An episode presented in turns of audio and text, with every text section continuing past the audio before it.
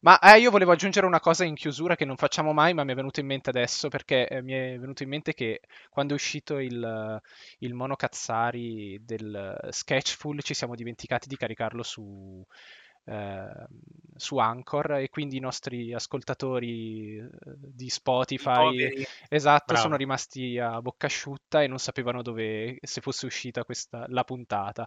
E quindi io volevo eh, sottolineare il fatto che noi in realtà eh, pubblichiamo costantemente aggiornamenti su Facebook e Instagram e quindi eh, inviterei a seguirci lì eh, per, perché così almeno rimangono aggiornati su questi eh, eventi che comunque di cui ci scusiamo perché non, non doveva Bravo. succedere ma ci siamo dimenticati. Però aggiungiamo una cosa che prossimamente non ci scorderemo di fare anche le, le, le versioni Spotify come facemmo con altre live, eh, le versioni Anchor, sì, cioè sì, di, sì.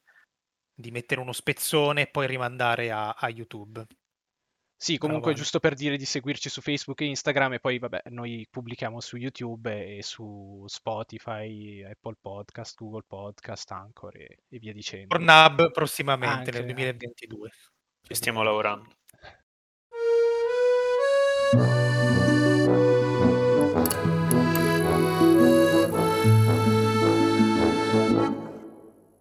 Benvenuti alla nuova canonica del Salotto Monogatari. Oggi parliamo di due film usciti recentemente al cinema e che erano eh, in concorso a Cannes, che li ha premiati tra l'altro entrambi, uno per la miglior regia, si tratta di Annette Leo Carà, e, e uno per l'attrice protagonista, eh, Renate Resve, o avrò sbagliato sicuramente la pronuncia, eh, del film norvegese The Worst Person in the World, la persona peggiore del mondo di Joachim Trier, e infelice omonimia con Lars, senza fondo. E, e io inizierei con eh, Joachim Trier, se siete d'accordo, eh, chiedendo subito a Simone, che mi ha scritto in privato, la protagonista è praticamente la versione femminile di Dario. Spiega. Allora, spiego. che stronzo. va bene, va bene, mi taccio. Allora, no, eh, diciamo che è esemplificativo già pensando alla trama, perché comunque lei è una millennial e nella prima mezz'ora viene praticamente esplicitato quello che è il punto del film da parte di un altro personaggio, quando lei va con il suo secondo fidanzato, un, un artista di fumetti di 40 anni, ha una sorta di ritrovo con alcuni parenti di lui. Ehm, e lei spiega quello che è stato il suo percorso, cioè che prima ha cominciato a studiare medicina, poi si è resa conto che effettivamente non era l'anatomia a soddisfare la sua curiosità scientifica, ma l'animo, e allora comincia a studiare psicologia, per poi abbandonare psicologia perché ha la sindrome dello studente modello e quindi non riesce effettivamente ad appassionarsi a nulla, eh, e passa alla fotografia, spiegando che effettivamente quello che le interessa è il lato visivo delle cose. Eh, e praticamente questo, quest'altro personaggio le dice: Ah, vabbè, i giovani d'oggi eh, hanno più problemi di noi perché noi avevamo tutto il tempo del mondo, ma effettivamente nessuno ci, ci, da, ci faceva pressioni per effettivamente scegliere qualcosa da fare per il futuro. E quindi il punto del film qual è? Che effettivamente lei si ritrova eh, che è un po' una, una situazione condivisa da tutti i millennial, possiamo dire, eh, a, non, a, non, riuscire a scegliere e a non capire quando effettivamente la sua vita cominci. Anche questo esemplificativo viene detto più avanti del fatto che lei non capisca se la sua vita è effettivamente cominciata, ma eh, dopo 12 capitoli ovviamente quello che è successo fa parte della sua vita e l'ha segnata in maniera irreparabile. Quindi sì, i parallelismi con Dario mi sembrano... inutile, inutile dire che la nostra, la nostra, amicizia è morta in diretta, quindi volevo, volevo solo segnalare. Pensavo, pensavo, che il riferimento fosse a, a, a, all'erotomania e alla voglia di drogarsi con i funghi allucinogeni. e però, sono due amicizie morte però, in diretta. Però indubbiamente va bene. Eh, allora, innanzitutto... Ma no, io volevo dire che Dario è una persona che soffre come tutti i millennial perché va la sua vita, era una cosa poetica. Vabbè, è seriamente insopportabile oggi, vabbè, cioè, veramente guarda, i millennials, vabbè, vabbè, vabbè. Eh, Uno scontro Trier... generazionale in questa puntata, già dall'inizio. Joachim Trier è super generazionale. eh, perché eh, diciamo sceglie sempre almeno per i tre film che ho visto, eh, ma sospetto anche per Utoia 22 luglio, che però ancora non ho visto, sempre personaggi di una certa età, si sceglie benissimo eh, il gap generazionale, cioè l'intervallo generazionale da indagare eh, dal suo punto di vista. Poi lui in realtà ha, spiazza- ha spaziato su modalità diverse di mes- messa in scena, Telma sfiora anche l'horror, per esempio. In questo caso sembra di assistere a una commedia di quelle che chiameremmo agrodolci, specialmente se andiamo a guardare poi tutta l'ultima parte del film che ha a che fare con la malattia. E, ehm, e procede molto per eh, impressioni dalla vita di Julie, senza, senza alcune, nessuna costruzione di natura edificante, diciamo, di questo si deve dar merito al, al film e all'attrice perché è, è seriamente di una bravura incredibile. E un Lei è Dakota che... Johnson comunque, però norvegese. Sì, lo dicono tutti, per ora è il trend. Bravo Simo, sempre sul pezzo. ehm, invece, eh, una cosa che mi ha diciamo, incuriosito e rispetto alla quale diciamo, il film non poteva tirarsi indietro, oddio, secondo me poteva, però non l'ha fatto, eh, per raccontare la, la, diciamo, la vita di una trentenne eh, oggi, eh, viene affrontato di petto e esplicitamente il tema del Me Too, ma non viene fatto in maniera, diciamo come dire, come tema extradiegetico, se mi passate il termine, quindi come intenzione del film, come può succedere nella produzione hollywoodiana, ma per fortuna esista, esiste il cinema diverso e in questo caso invece il Me Too è proprio argomento. E capitano situazioni in cui viene intavolato il discorso eh, e ancora di più viene, eh, viene indagato durante un'intervista che viene fatta al primo fidanzato di lei, o il secondo, non mi ricordo, ah, che è un fumettista, il primo. E gli viene fatta un'intervista in televisione in cui viene accusato da un'intervistatrice di essere sostanzialmente un misogino o comunque di avere dei comportamenti, diciamo, di, di, di scrivere delle storie con delle espressioni molto, diciamo, aggressive. E in realtà anche lei lo pensa, però quando si ritrova a guardare l'intervista, lei lo pensa quando legge alcuni dei suoi scritti, però quando si ritrova a guardare l'intervista, come dire, si ritrova, tra virgolette, messa in difficoltà. È anche il momento in cui poi gradualmente lei si va riavvicinando almeno umanamente a lui. Anche per altri motivi, però diciamo ci sono una serie di cose che dal secondo fidanzato la riportano verso il primo. E, e, eh, e quindi anche lei, diciamo, eh, tramite battutine che mi hanno anche un po' ricordato Fleabag, eh, ha sempre, si, si, chiede sempre quali siano i, i, confini del suo femminismo e quanto ci tenga effettivamente in, o in realtà quanto non sia invece in qualche modo eh, interessata al proprio, eh, al soddisfacimento di se stessa e non di tutta la categoria, diciamo. E c'è un po' questo conflitto eh, che è simpatico, non pesa, forse è un pochino, un pochino troppo scritto, un pochino troppo razionale il modo in cui arriva nel film. Io ho la sensazione che il film non riesca ad essere del tutto spontaneo, cioè come se avesse dei freni in certe situazioni. Però diciamo, indubbiamente non è, non è didascalico né niente del genere.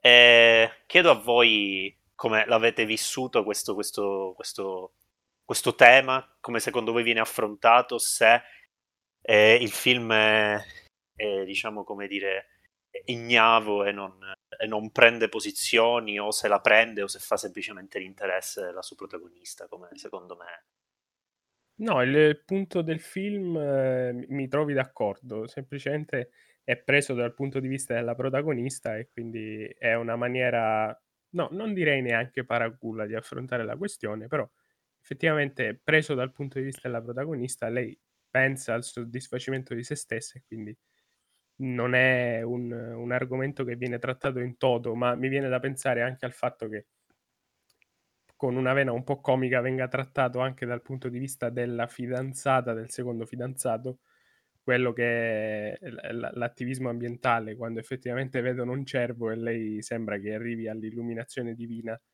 che deve diventare attivista ambientale. Ah sì, una barzelletta quella. Cioè proprio quello super eh, macchiettistico il personaggio della, della tipa, anche se poi il, tutto il ragionamento sui social, like non like, ste cazzate appunto da millennial, diciamo, eh, la rendono un pochino parte delle vicende dei protagonisti. Eh, Ale? Sì, io sono son d'accordo con te. Secondo me il, il momento di cui parlavi tu quando lei vede la televisione in intervista al suo primo fidanzato, al fumettista, eh, secondo me è interessante anche più che altro per, eh, cioè, per lo sviluppo del, del, personaggio di lei, nel senso che fino ad allora lei è sempre stata appunto un personaggio concentrato solo su se stessa, sulla sua individualità, su, su, su quello che vuole o non vuole fare dalla vita, più che altro non vuole fare perché non si capisce bene cosa voglia, da, cosa voglia fare, e, che è un po' il tema del film di fatto. E, ehm, e in quel momento lì è forse anche l'unico momento del film in cui lei in qualche modo scopre che di fatto anche, ci, ci sono anche altre persone oltre a lei, no? che, che, che in qualche modo hanno, eh, diciamo, hanno una loro personalità, hanno un, un, pe- diciamo, hanno un loro modo di pensare, hanno una loro visione del, del mondo che può essere in qualche modo anche eh, cioè, particolare, interessante, discutibile, mentre fino ad allora sempre, cioè, mi ha sempre dato la sensazione che lei si ponesse in qualche modo un po' sopra gli altri, no? Cioè fosse proprio tutto ruotasse intorno a lei e, e tutto dovesse essere eh, in qualche modo, cioè dovesse spettare tutto a lei, no? Quello che, si, che, che succedeva nel mondo, tant'è che c'è poi quella scena eh, molto bella in cui si ferma il tempo e lei raggiunge il secondo fidanzato a, eh, subito dopo essersi svegliata la mattina, aver visto il primo fidanzato, si ferma il tempo e lei raggiunge il secondo eh, per e, e, passano praticamente una giornata insieme con il tempo eh, in stasi, no? E, e c'è questa, mo- questa, situazione qua che, che, in qualche modo fa eh, fermare il mo- mette il mondo a, a sua disposizione in qualche, in qualche modo, no? Invece quest'altro momento dell'intervista secondo me è molto funzionale anche in questo senso qua.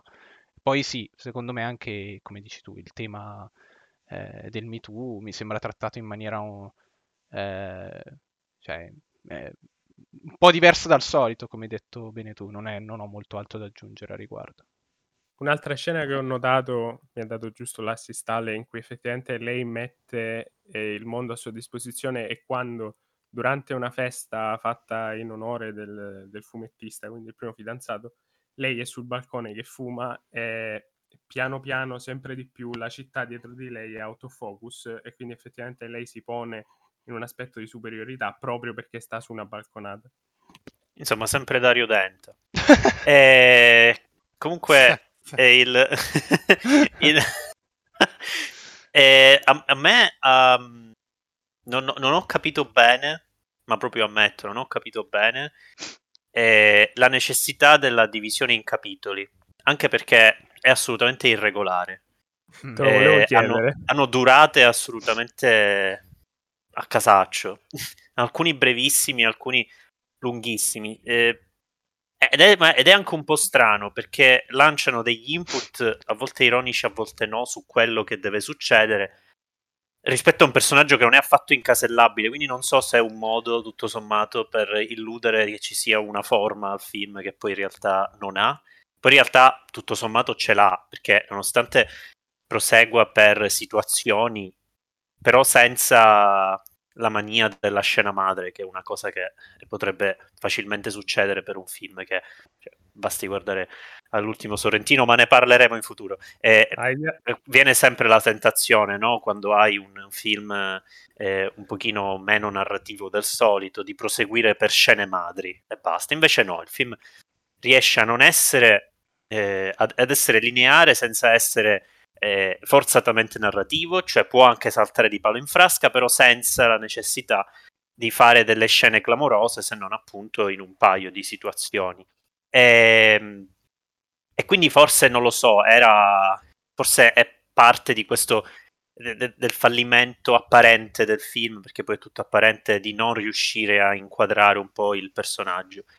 E una delle poche scene madri è quella della, della, dell'assunzione dei funghi allucinogeni, perché quella è veramente assolutamente deforme come scena.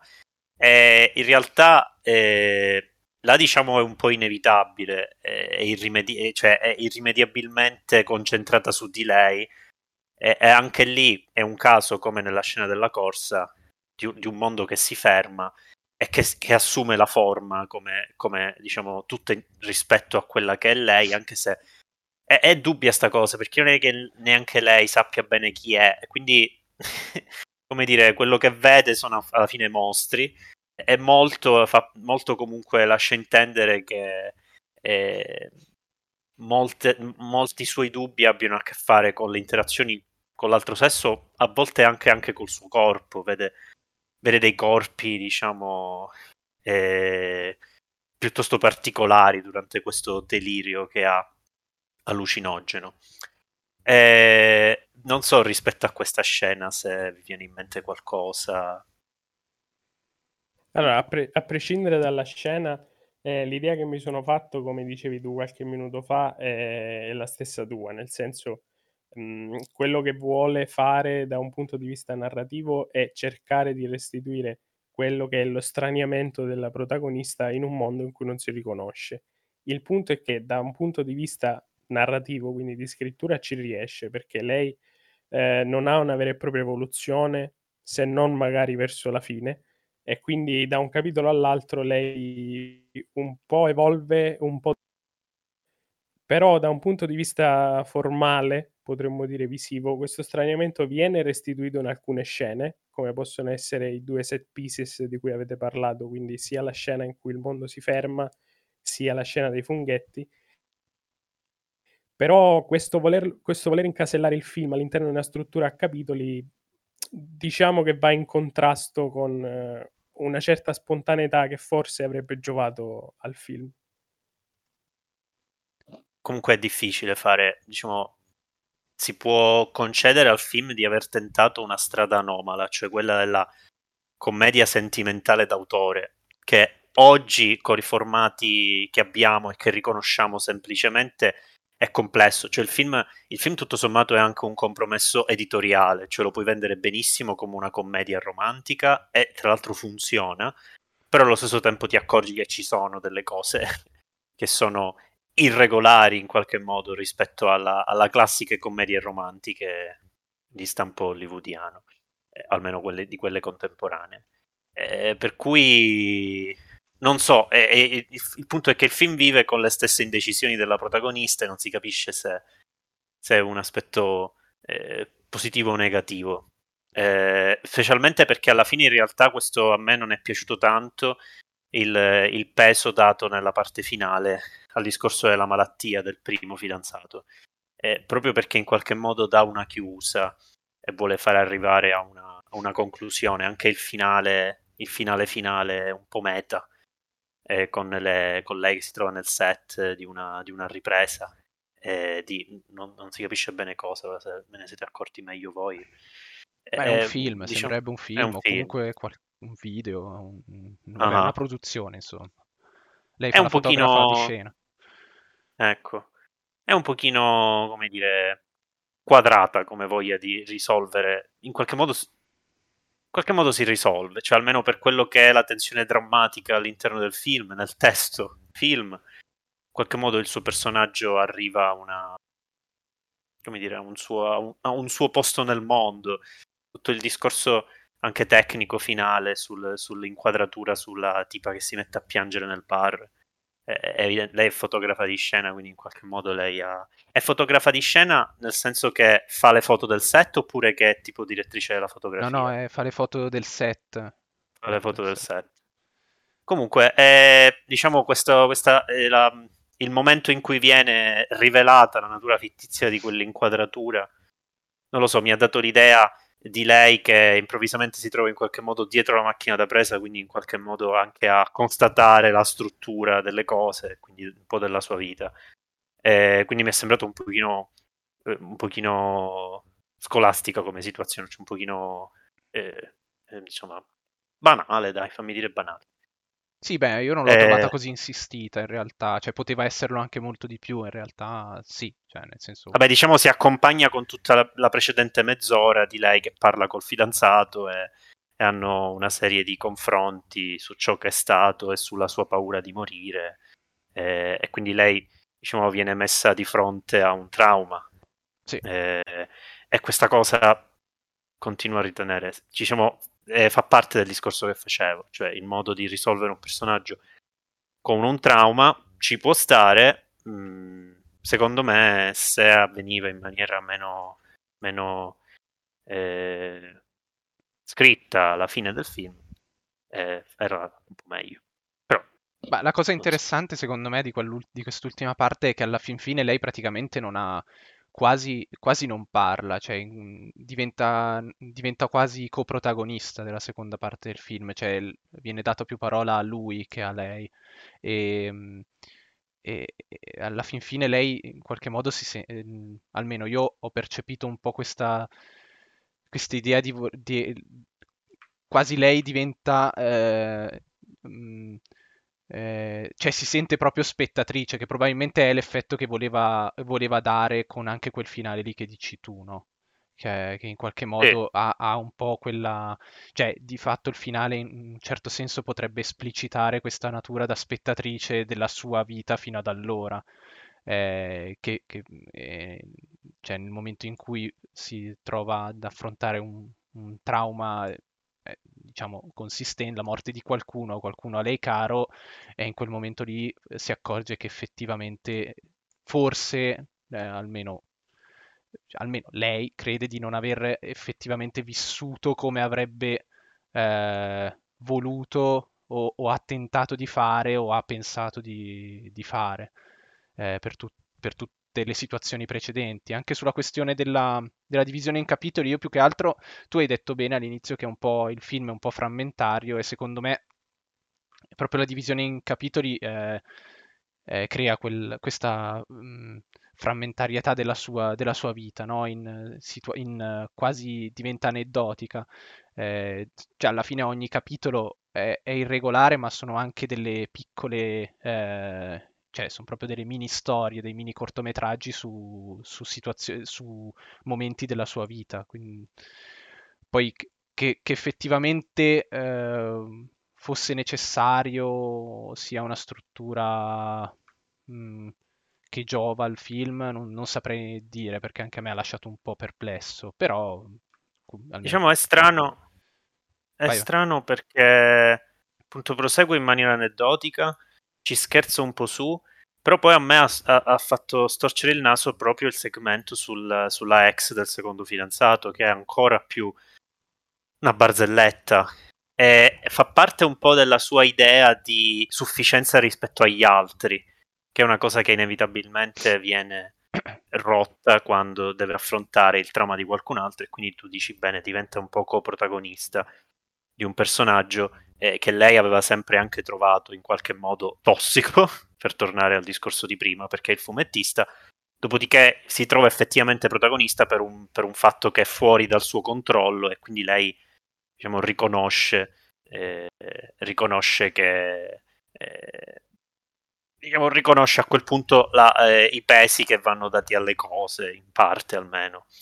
E, per, e quindi non capisco bene eh, se il fatto che il film proceda in qualche modo per aneddoti sulla sua vita, però poi lei stessa trasforma in qualche modo in aneddoti gli altri, proprio per questo suo vago egocentrismo, eh, non capisco quanto è equilibrato nel film, se effettivamente l'idea di mostrare lei come aneddoto sia un'idea ironica in partenza del film eh, oppure sia un modo per dire noi non, non, non, riusciamo effettivamente a conoscerla, oppure se è un modo per dire è lei che un, un, po' si odia e quindi si trasforma anche lei in aneddoto, anche perché si fa dei commenti tra sé un po' così.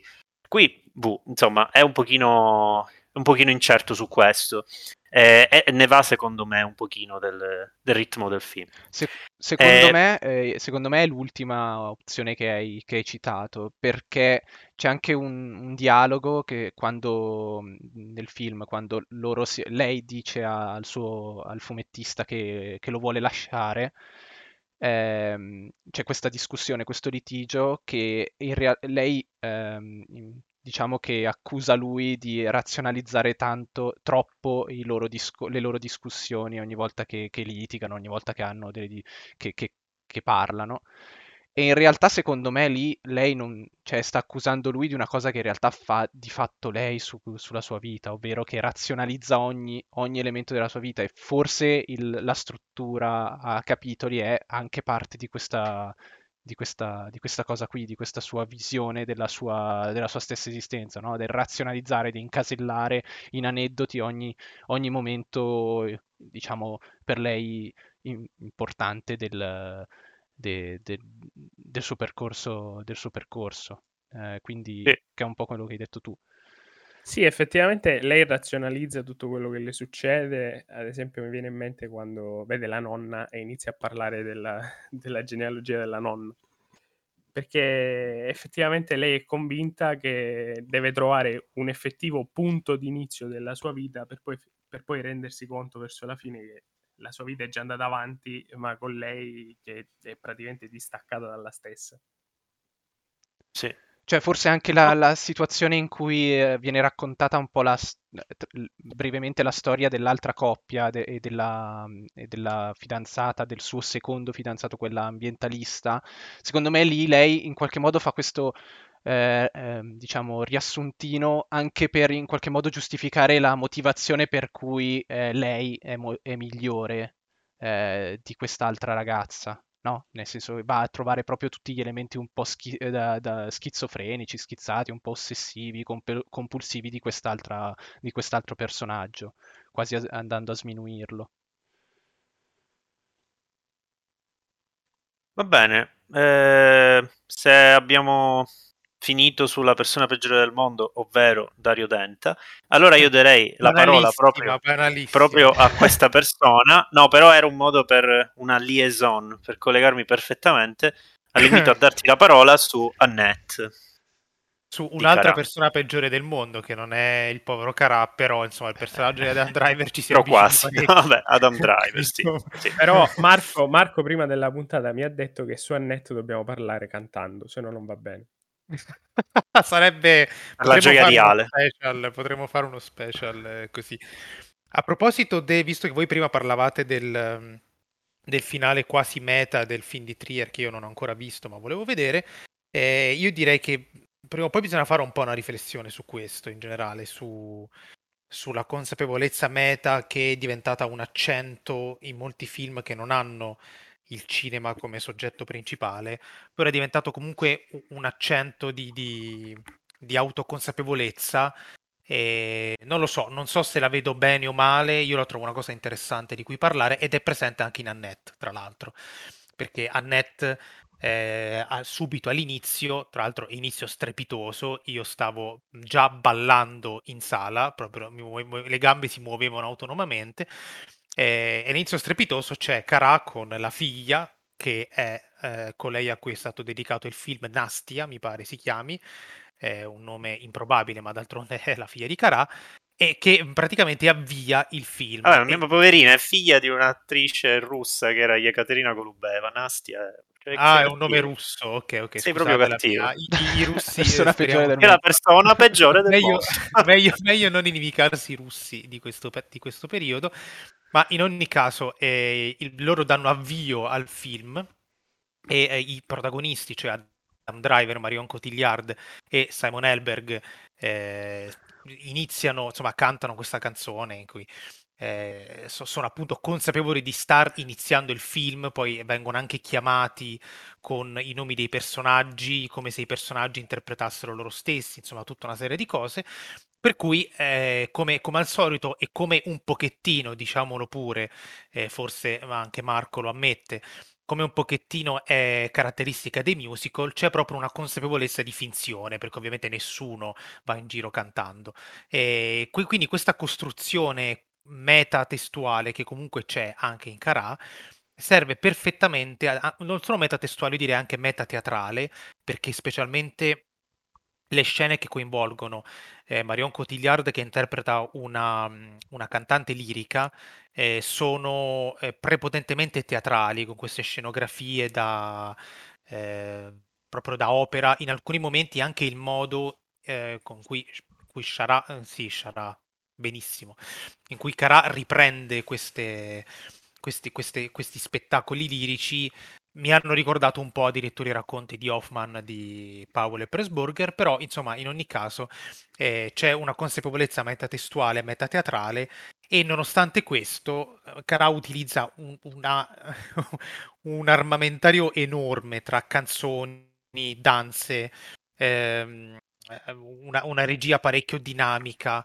eh, scenografie molto eh, molto, molto ragionate, ad esempio nella scena in cui eh, Adam Driver e Mar- la scena in cui muore Marion Cotillard sulla nave con questa nave che balla, questo sfondale eh, questo fondale finto, però al contempo molto verosimile. Insomma, utilizza una serie di un armamentario enorme per raccontare semplicemente una storia.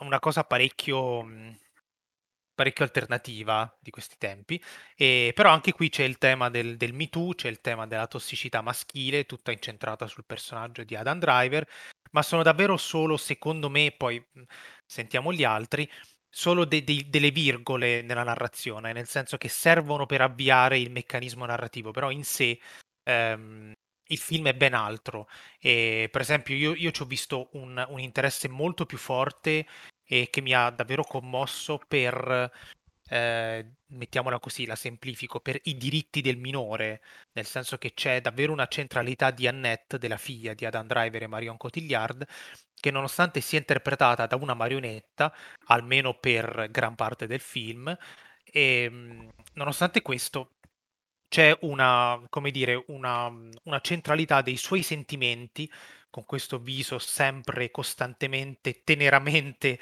eh, depresso, dispiaciuto, eh, che mhmm, diciamo di rado ho visto almeno nel cinema recente.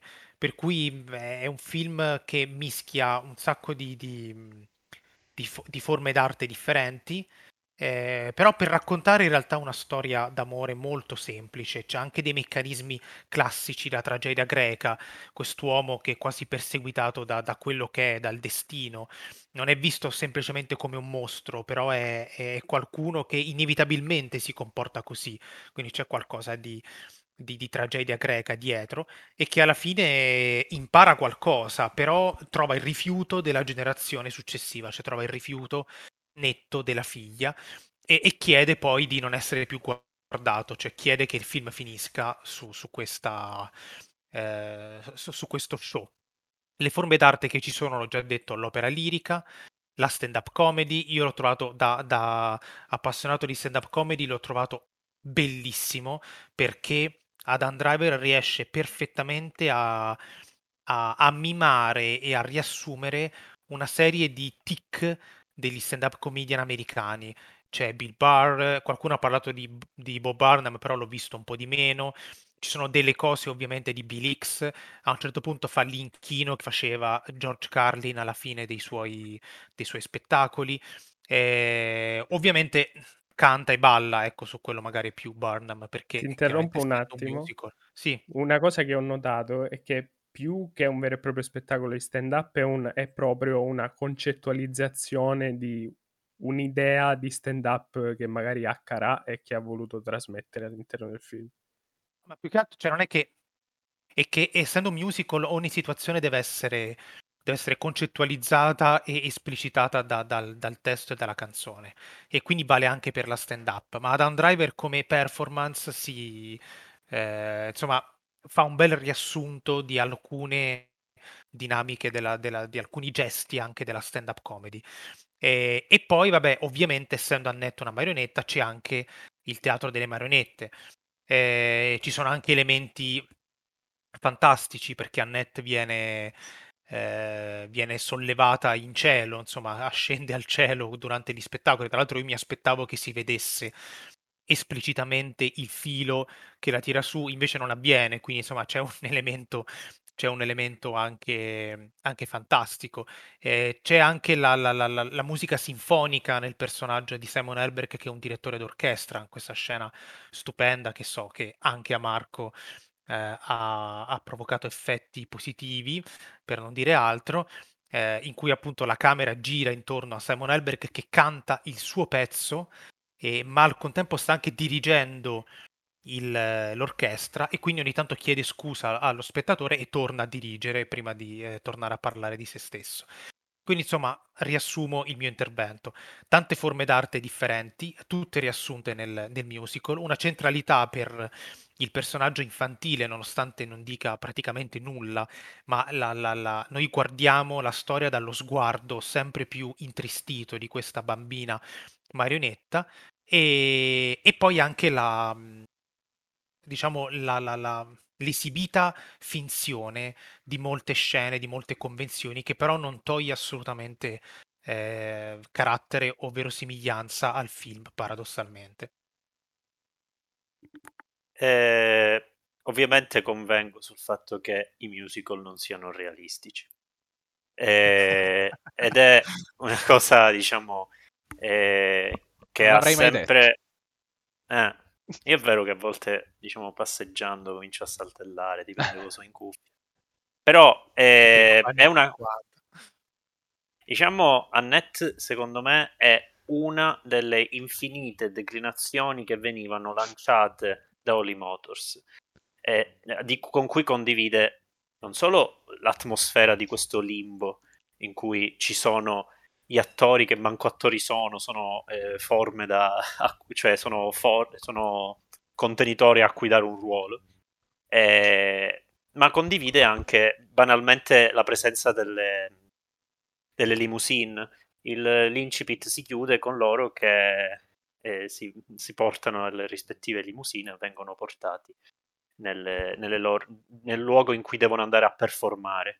In Oli Motors veniva chiaramente detto che la, la finzione in realtà era evidente non soltanto nei momenti musical, ma nei momenti, diciamo, un po' di tutti i personaggi quando andavano a fare la loro interpretazione, a partire da Merd, che, che era sostanzialmente una forma di happening, eh, come anche la marcetta fatta dentro eh, la cattedrale.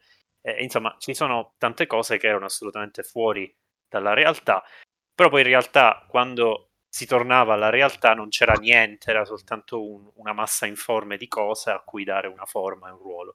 E qua, eh, diciamo, lui decide il musical perché il musical classicamente eh, porta una serie di questi dilemmi sulla messa in scena, non solo rispetto ai contatti che ci sono fra cinema e teatro, ma anche rispetto a, a, a come una un'idea talmente assurda e tanto finzionale quanto può essere il musical in realtà possa essere eh, più vera della realtà perché in qualche modo è, un, cese- è un, un, setaccio di quello che effettivamente si vuole raccontare di un evento. E quindi il fatto che il film sia talmente tragico e talmente eh, eh, come dire abbia questo, questo respiro assolutamente imponente con dei personaggi che si raccontano e raccontano una parte specifica di sé, cioè non sono personaggi complessi e sfaccettati, vanno diciamo eh, nella direzione degli eventi, della narrazione epica, è un modo diciamo per, per raccontare in maniera più efficace una cosa che comunque fa parte della realtà, quindi al solito il musical diciamo, serve, a, serve a sottolineare e, e, a farlo diciamo, in una maniera in una maniera eh, non schematica, perché sottolineare una cosa, ma eh, sfidando eh, i limiti del cinema, ma anche del teatro, della recitazione, eccetera, è, inevitabilmente un modo imprevedibile di fare una cosa. Io ho sempre ritenuto, e lo ritengo ancora, che Carà sia l'unico sopravvissuto della Nouvelle Vague. Lui non era parte della Nouvelle Vague, però se c'è un autore realmente post Nouvelle Vague è lui.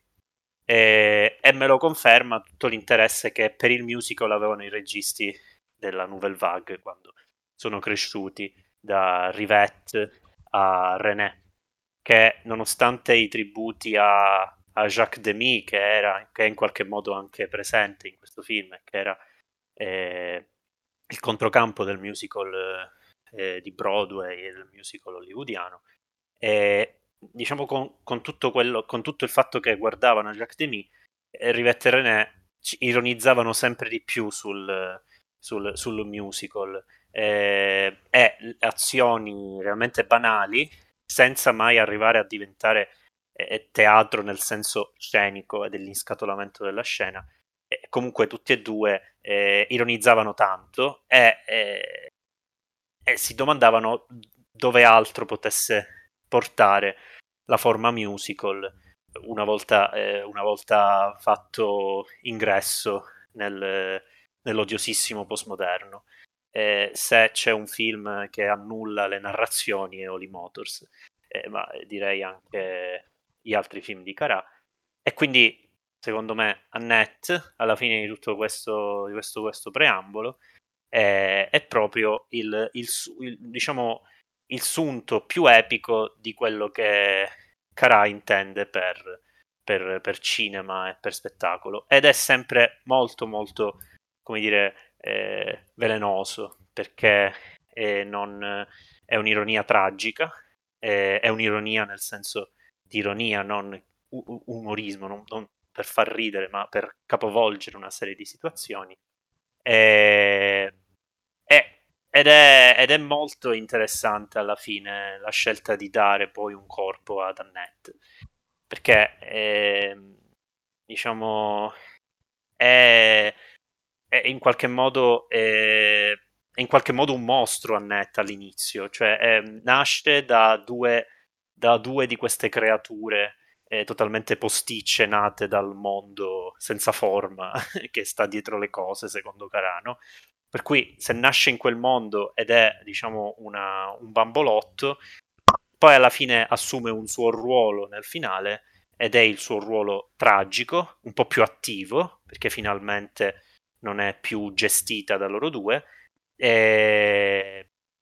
ed è tragico perché evidentemente è lei che stava, diciamo, assumendo un ruolo che gli era stato dato dai, dai, dai suoi genitori, quindi eh, c'è anche questo discorso eh, di... Eh, di, ridu- di, riportare i rapporti umani irriducibilmente a delle messe in scene che uno impone all'altro. Ma infatti, e... molto più banalmente, vai, vai. la nascita di Annette serve per scopi diversi a entrambi i genitori, dove lo scopo di lei è quello di eh, riuscire effettivamente a scrutare all'interno dell'anima de- del personaggio di Adam Driver, mentre quello di lui è quello di effettivamente diventare padre. Quindi sì, eh, il fatto che sia una marionetta ha un doppio significato. Quello che dicevi tu, po- e poi più banalmente il fatto che sia una figura manovrata dai due genitori per i propri scopi, che poi viene semplificato dal fatto che la madre usi la sua voce attraverso la bambina per ricordare il senso di colpa al personaggio di Adam Driver di averla uccisa.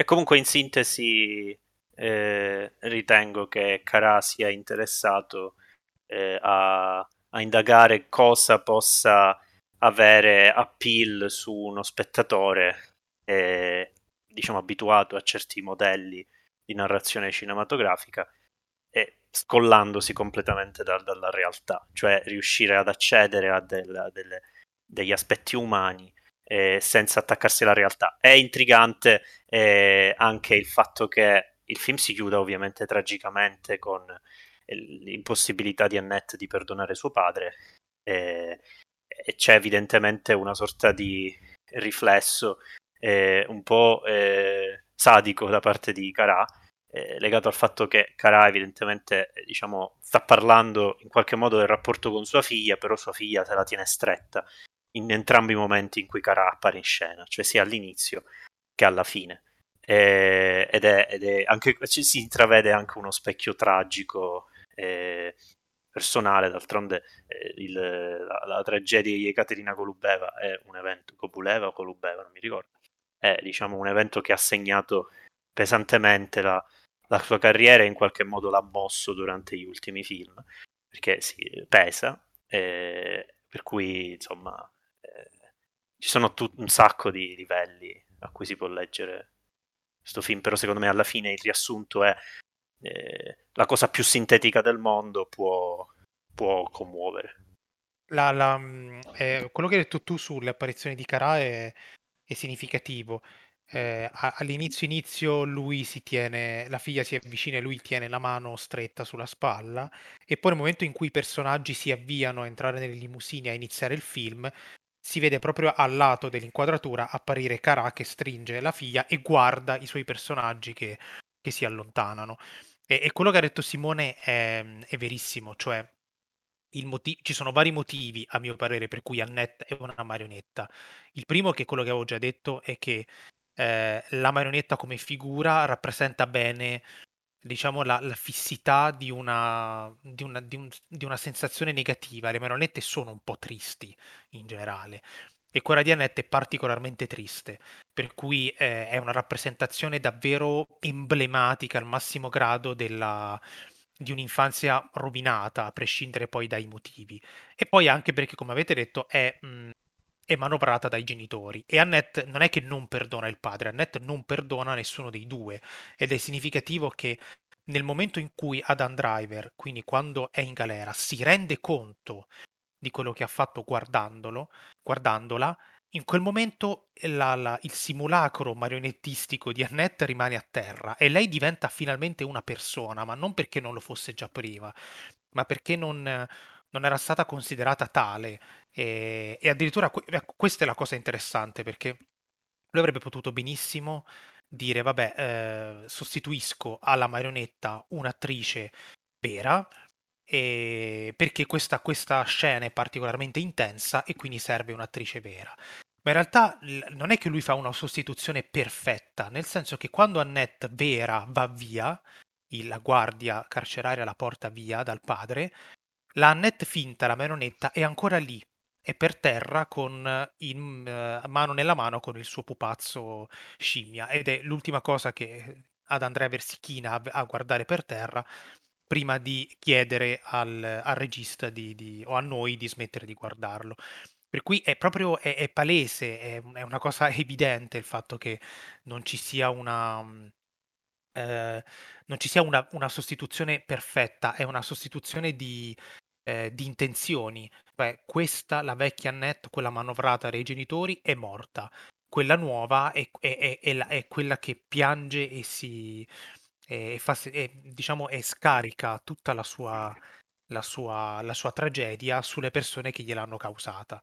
Quindi questa, questa doppia funzione, anzi tripla a questo punto, della marionetta è, è, una, è, una, è uno degli aspetti centrali del film eh, ed è il motivo per cui alla fine insomma, l'arte delle marionette è un po', nonostante ci sia il musical, ci sia la stand-up, ci sia l'opera, è un po' l'arte centrale all'interno di Annette, eh, perché davvero è, è, il momento in cui la forma si, si, sposa perfettamente con il senso di quello che il, il regista presumibilmente voleva dire. Ah, e poi un'altra cosa, mi sono ricordato adesso. Ehm, questo volevo, volevo chiedervi questo. Riflettiamo un attimo sui pochissimi momenti, tra cui anche questa scena, i pochissimi tratti in cui Carà sospende il musical. Quindi mh, mhmm, questo, questa è una cosa che, di cui mi interessava discutere perché mi è venuto in mente dato che Ale, che è quello più anti-musical tra noi, ma anche io sono messo abbastanza bene da quel punto di vista. Eh, insomma, eh, si, si, si, si, lamentava, tra virgolette, del fatto che cantassero anche quando salgono i gradini o cose del genere. Però ci sono dei momenti, e in particolare il, il primo incontro tra Adam Driver e la vera Annette, che sono puramente dialogati. Ehm, anche se magari brevissimamente, però sono evidenti perché essendo il film tutto completamente cantato, questi pochi momenti spiccano in maniera significativa. Ecco, volevo una vostra impressione su questa su, su questo, su questo elemento, diciamo. Ma, eh, io onestamente ho una risposta molto scontata, e cioè che anche in una opera lirica e non esistono non solo quelli che ti avevo già citato pure in chat, cioè i recitativi che servono semplicemente per traghettare all'aria successiva, eh, ma anche momenti in cui la musica si blocca e diventa altrettanto musicale il farli parlare. E, ehm, e quindi, come dire, secondo me Cara non esce mai da questo regime, da questa scatola che è anche una scatola complicatissima eh, e che io eh, al cinema ricordo soltanto per i racconti di Hoffman e per eh, visto di recente i Cannibali di Oliveira che è addirittura un'opera lirica pensata per lo schermo e, e che con Cara comunque condivide questa idea del, dell'assolutamente finto per accedere all'assolutamente vero, per dirlo in maniera scema. Per cui in realtà io non, non lo trovo un fuoriuscire grosso da questa scatola, non lo, non lo trovo, lo trovo molto, molto, naturale all'interno del film, come lo, trovo, lo troverei naturale in un'opera. Però magari gli altri hanno spiegazioni. Eh, io per esempio invece lo vedo uno stacco davvero significativo. Mm perché, perché qualunque cosa è mhmm banalmente cantata, anche il momento in cui muore Marion Cotillard è, è, è molto intenso. E guarda caso, nel momento in cui Annette da marionetta diventa bambina, c'è un momento proprio di, di silenzio dei suoni e loro si parlano per un po'.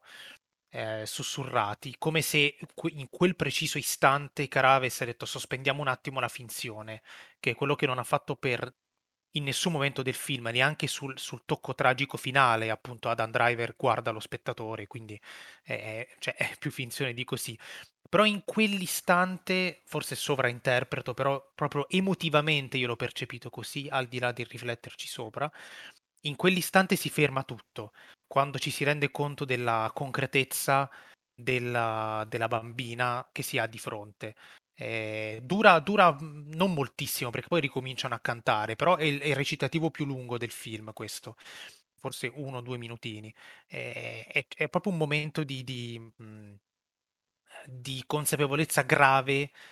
Eh, non lo vedo come un cedimento, eh, anzi ci sta benissimo all'interno, in questo senso hai ragione, perché non è che spezza il ritmo del film, però ha un, ha un accento, un peso di un certo tipo eh, che insomma mhmm, per, per, quanto mi riguarda, emotivamente ha il, suo, ha, il, ha il suo senso, ha il suo corrispettivo. Poi sentiamo Simone Ale. Sì, Ale, il senza cuore. Cosa Ma perché senza cuore? A me è piaciuta quella parte di scusa. E adesso tocca a te. Prima ce l'avevano con me. Su, dai. io la peggiore del mondo persona del mondo. Esatto. No, vabbè, io in realtà sono, sono d'accordo con, con, tutti e due, nel senso che a me ha dato un po' la sensazione quel momento lì del...